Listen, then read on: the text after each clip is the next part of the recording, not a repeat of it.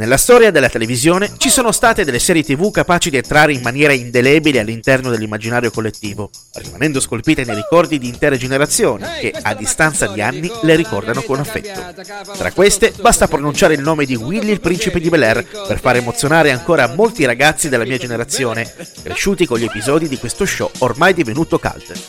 Il telefilm ha permesso al suo protagonista, Will Smith, di diventare una star di Hollywood, dimostrando nel corso della sua carriera di attore la sua innata comicità e di poterla alternare a prove decisamente più impegnate, come In sei gradi di separazione, Alla ricerca della felicità, Sette anime, Io sono leggenda, Ali e tanti altri. Diversi sono i fattori che hanno portato al successo di questa serie tivù.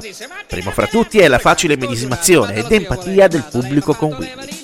Egli è un ragazzo spensierato proveniente da Filadelfia e con una difficile situazione familiare alle spalle, andato da sua madre a vivere dagli ricchi zii residenti nel prestigioso distretto di Bel Air.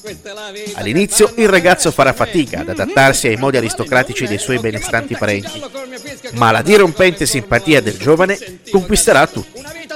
Negli anni Ottanta Will Smith aveva avviato una solida carriera nel mondo del rap, esibendosi con il nome d'arte di Fresh Prince in compagnia di D J Jazzy Jeff e dando così vita al duo D J Jazzy Jeff and Fresh Prince.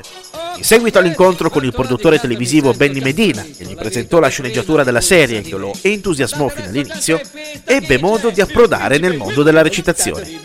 Spassosissime sono anche le gag che Smith ha creato con Alfonso Ribeiro, che interpreta suo cugino Carton, uno dei fulcri portanti di tutto lo spettacolo.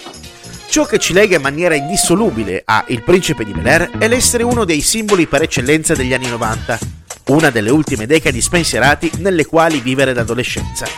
La visione di questa sitcom è sufficiente per scatenare tra coloro che sono cresciuti in quel periodo un turbinio di emozioni contrastanti tra loro.